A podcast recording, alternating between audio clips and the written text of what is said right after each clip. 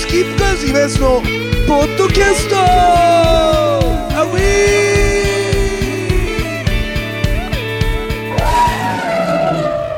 さあというわけでございましてですねスキップカーズイベントのポッドキャストでございますけれどもえ今日はですねまた新宿の、えー会議室なんですけどエビちゃん新宿好きだねやっぱね。いやまあ新宿便利です、ね、新宿は便利ですよ。お 多いからね。そうっすね。んてい。うかこんなにあんだねでこの場所でしょ、また新たな感じだもんねこれ。今度のはホワイトボードとかが広くて。3つ目だもんね。三つ目のね。全部違うもんね。違いますね。ねということでね。え今回高島屋の裏ですよ。そうですね。ね。高島屋の裏にこんなのあるなんてね。ちょっと懐かしいんだけどなこの辺。あそうですか。うん。あのー昔はい。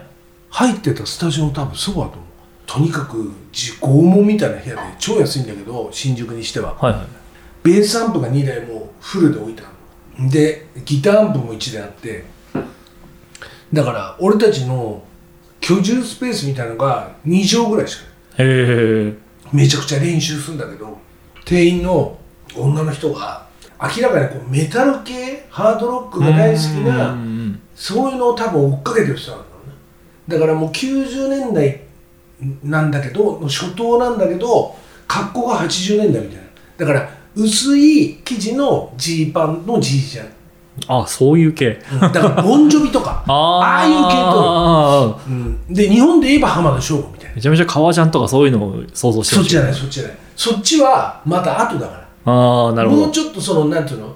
いわゆるスラッシュメタルとかだからメタリカとか、はいはい。ああいう系統に行ってスケートロックみたいなのと混ざった時に革ジャン来るから、へえ。それまではハードロックメタルはやっぱり G ジャン多いのよ。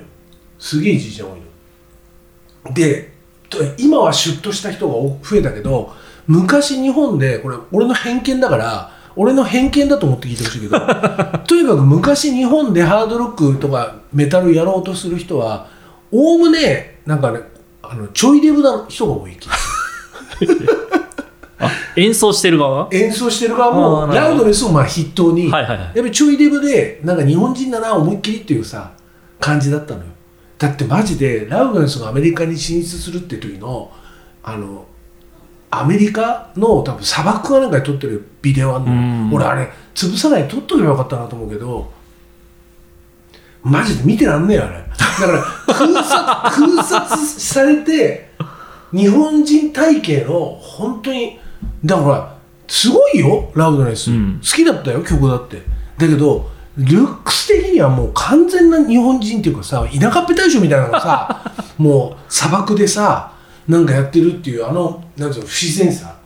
あそこでやっぱダメだな。日本のハードロックメタルはまだまだ世界いけんなと俺は思った、うん、だけど。ベビーメタルとかはやっぱ言ってるわけじゃない。そうですね。で技術的なこととかさ面白みで言うとさ、やっぱハードロックとかメタルって国境越えやすいから。ああ共通点があるからね。だから例えば人間室のあの輪島さんいるじゃん、はいはい。あのギターのね、はい。だから輪島さんのギターのうまさっていうのはバンドマンはみんな知ってたけど、うん。でやっぱりちょっと売れたことでハードロックヘビーメタル界が注目してくれたことで輪島さんのカリスマ度って上がってるわけじゃない。なるほど。だからやっぱりギタースタイルとかそういうところの共通点の共通言語があるから世界は行きやすいよ。なるほど。何歌ってもいいんだもん。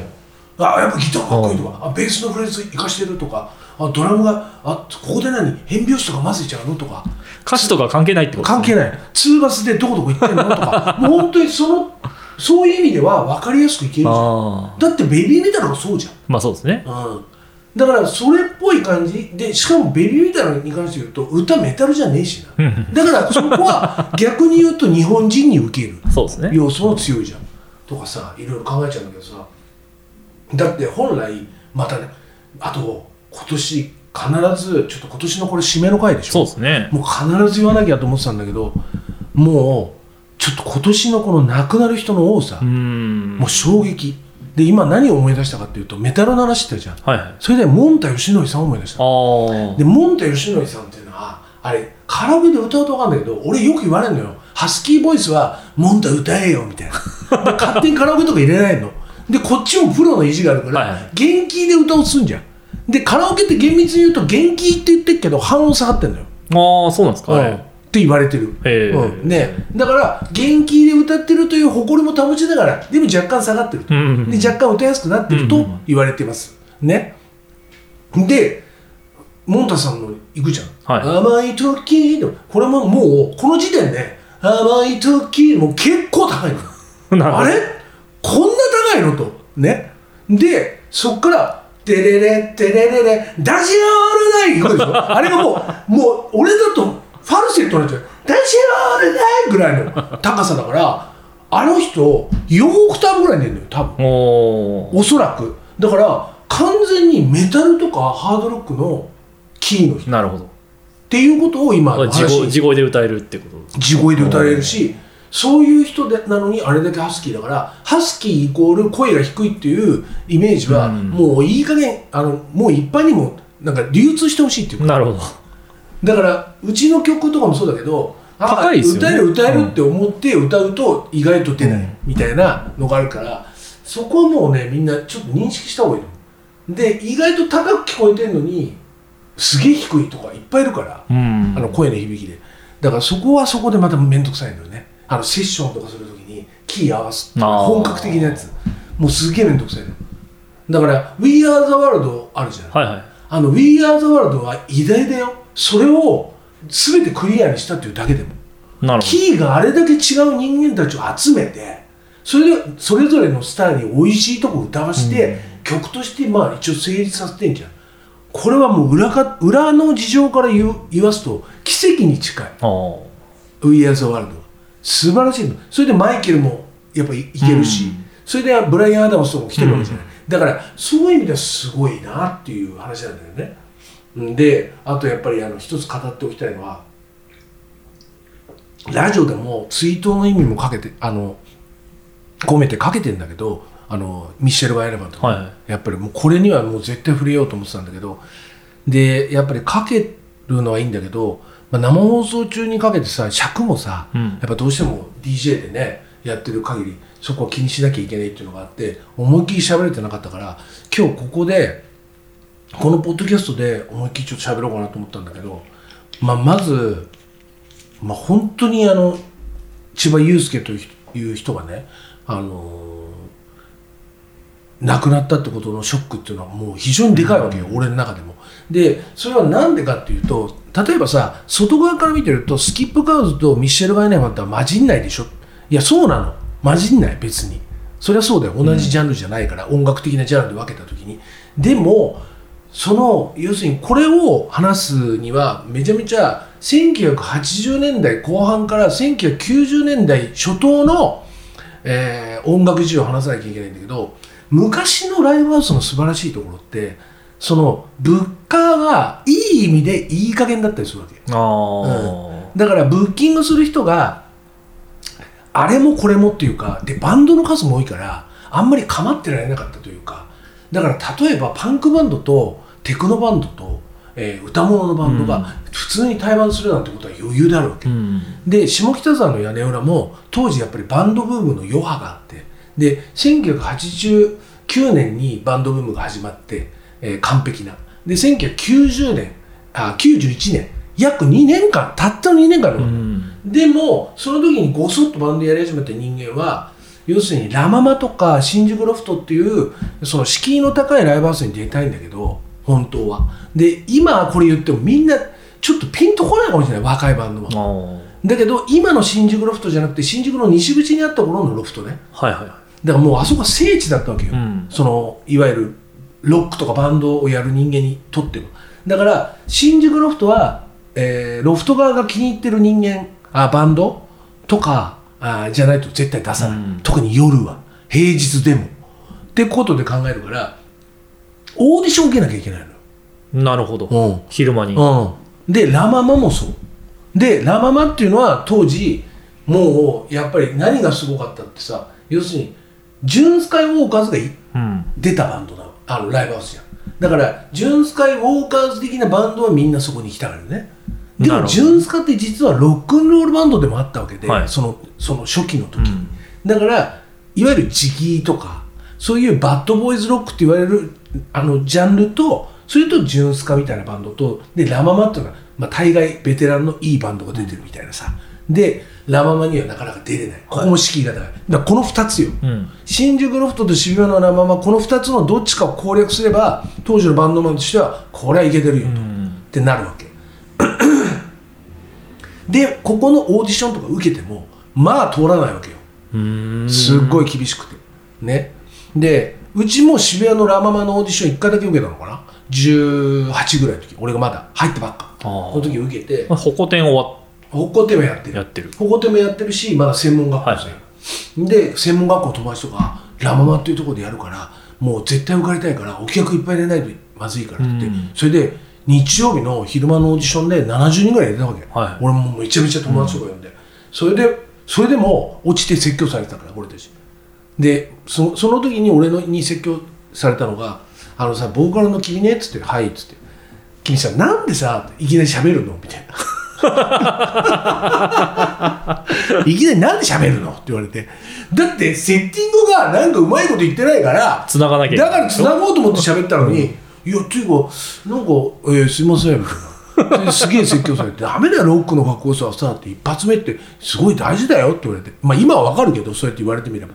その時俺に無駄くそ説教した人が後のイエローモンキーのマネージャーさんだから、はいはいはい。でバッドミュージックの門池さんとかももともとラママにいた人だから、だからそういう伝統があったりとか後でわかるんだけど。で頭きたわけ。その時の渋谷のラママの昼間のオーディションで落とされて渋谷のあの汚ねさ焼き鳥屋とかで飲んでさその後。そんでもう頭きてこうもういいっつって。もうラママとかもういいよと。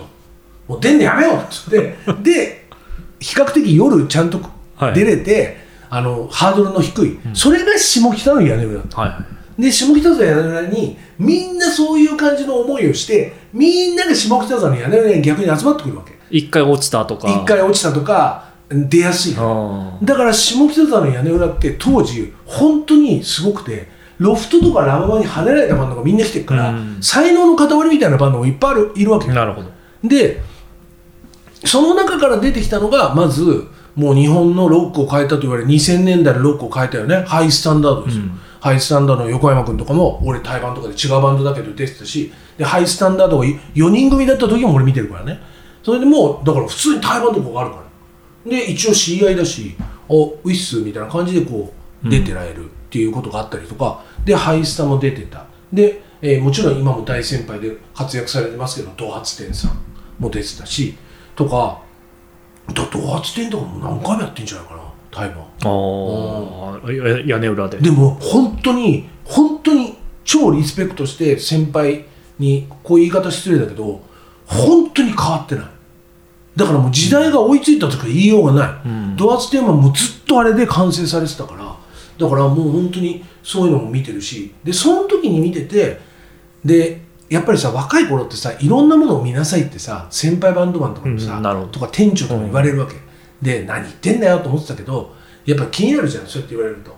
それで店長とかとあの店員とかと仲良くなるともうちょっといいよって言ってで若いし今安お前なんか見たいのあったらあの俺が入れてやるからあの学校帰り寄れって言われたわけ、で「あいいんですか?」っつって。それで専門学校行ってるわけじゃん。日本エア学校から新百合ヶ丘じゃん。で新百合ヶ丘だったら下北通りじゃん。だから気になるのを月始めのスケジュールでチェックしてそれで下北で降りてで「あ今日お願いします」っつって結構見たわけよ片っ端から。なるほど。いろんなバンドを。で対バンした時もなるべく見るようにして、はい。でせめてリハーサルは全部見るとか、もう楽屋入れないのよ。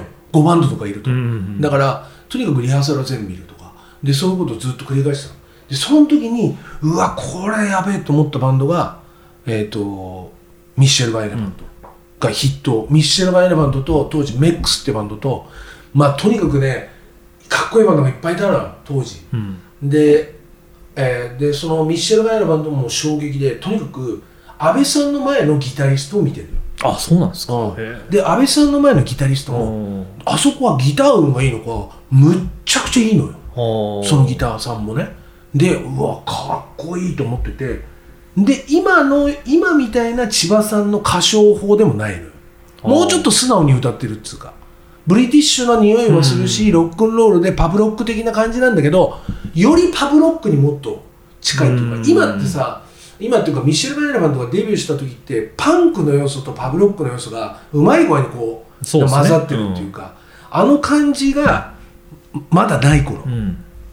で見てああすげえかっこいいなと思ってで対バンしてでやっぱいいなと思っててでやっぱ下北界隈ではすぐに頭角を現してロックンロールのバンドばっかりのオムニバスが1枚出てるんだけど、うん。その中にももうミッシェルとか入ってるね。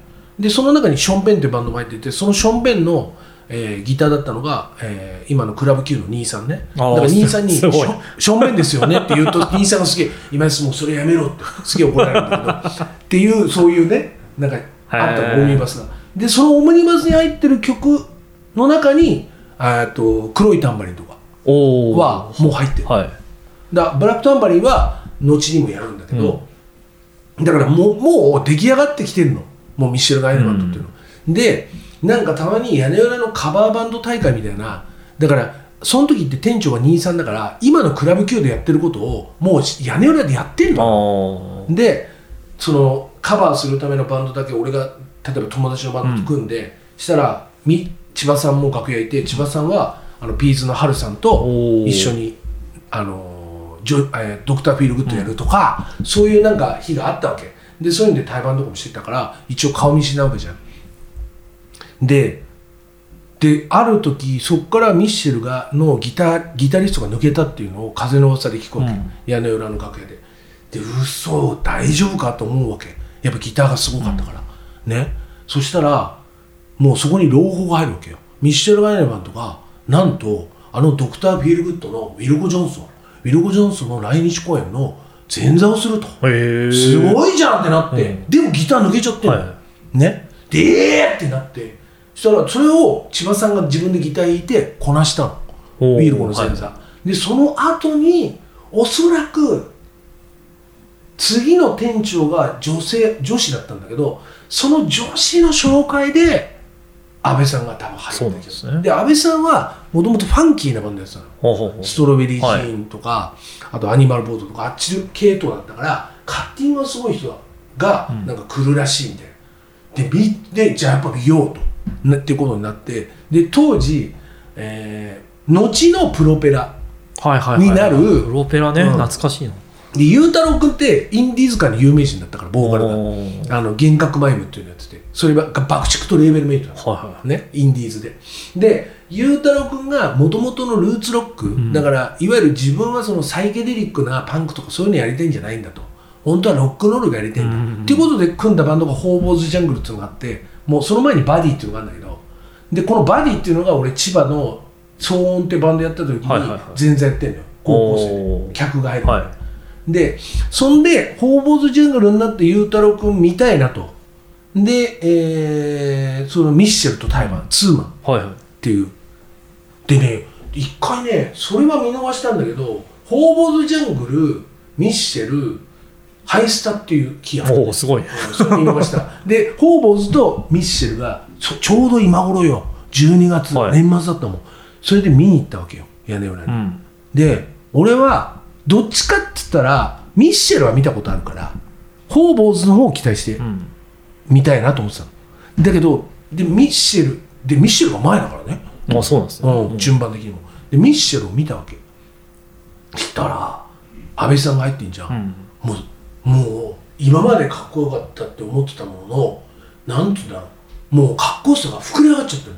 でもうステージ上がもうかっこよさの塊でうん埋め尽くされちゃってるぐらいになってるのうわこれすごいことになってると。でそれ見ながら考えてあこれ無理だと。どんなにかっこつけてもこんなかっこいい頂点に立てるわけがないと。そこでなんか自分の方向転換というかああやっぱ俺のライブスタイル生かさないとダメだな、うん。っていうことに分かり始める。でその時にそのミッシェル見てうわとてつもないことになってる。そしたらそのミッシェルを見てた、えー人のなお客さんがねこうやって常連が出てくるじゃん。バッてで店の人と喋ってるの楽しそうに。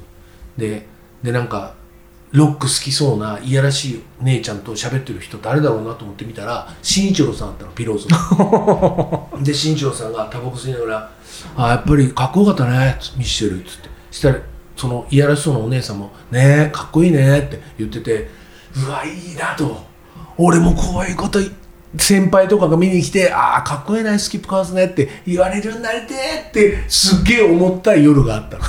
ね、でそれでホーボーズも見たんだけど、はい。はいミッシェルのホーボーズもかっこよかったよ、うん。だけどミッシェルのイメージがちょっと強すぎちゃってちょっとその日はもうそれで、うん、って感じだったんだけどそれでミッシェルすごいなってなってたらで意外と楽屋だったら挨拶するとか割と喋ったりとかする関係だったんだけど、そのミッシェル・マイネマントと、えー俺たちはあのね気に入ってもらってるイベンターさんみたいなのがいて、タムトムスコープっていうだからいわゆるちょっとアマチュアアマチュアではないなちゃんとした会社だから。だから共同東京とか総合東京とかさ、うん。フリップサイドとかさ、そういう大手ではないけど個人個人的にこういろいろうん。やってるみたい。だけど恩義がある人はその斎藤さんっていうんだけどタムトムスコープっていう会社のタムトムスコープの斎藤さんに恩義がある人は例えば神奈川のライブだけはその人横浜だから神奈川のライブだけはタムトムスコープでやりますとか、例えばラフィンノーズとかうん。だからそういうのがあって。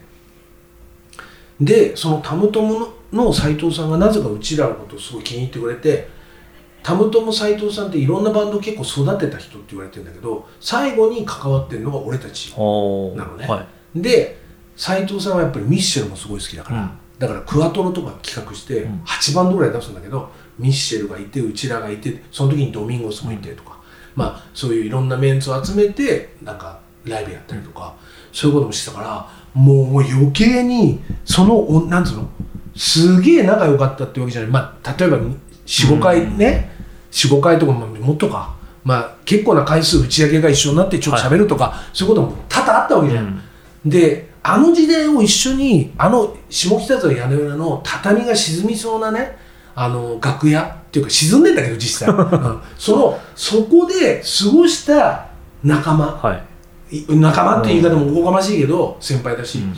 そういう人が亡くなったっていうのはもうめたくそショックだったってこととそれとやっぱデビューした時に TVK やってて TVK でまぐみさんねレピッシュのまぐみさんと俺で2人でやってんだけど、で千葉さんがとっていうかミッシェル・ガイランドが全に来ると、うん。ってなった時すごい曲が構えるわけよ。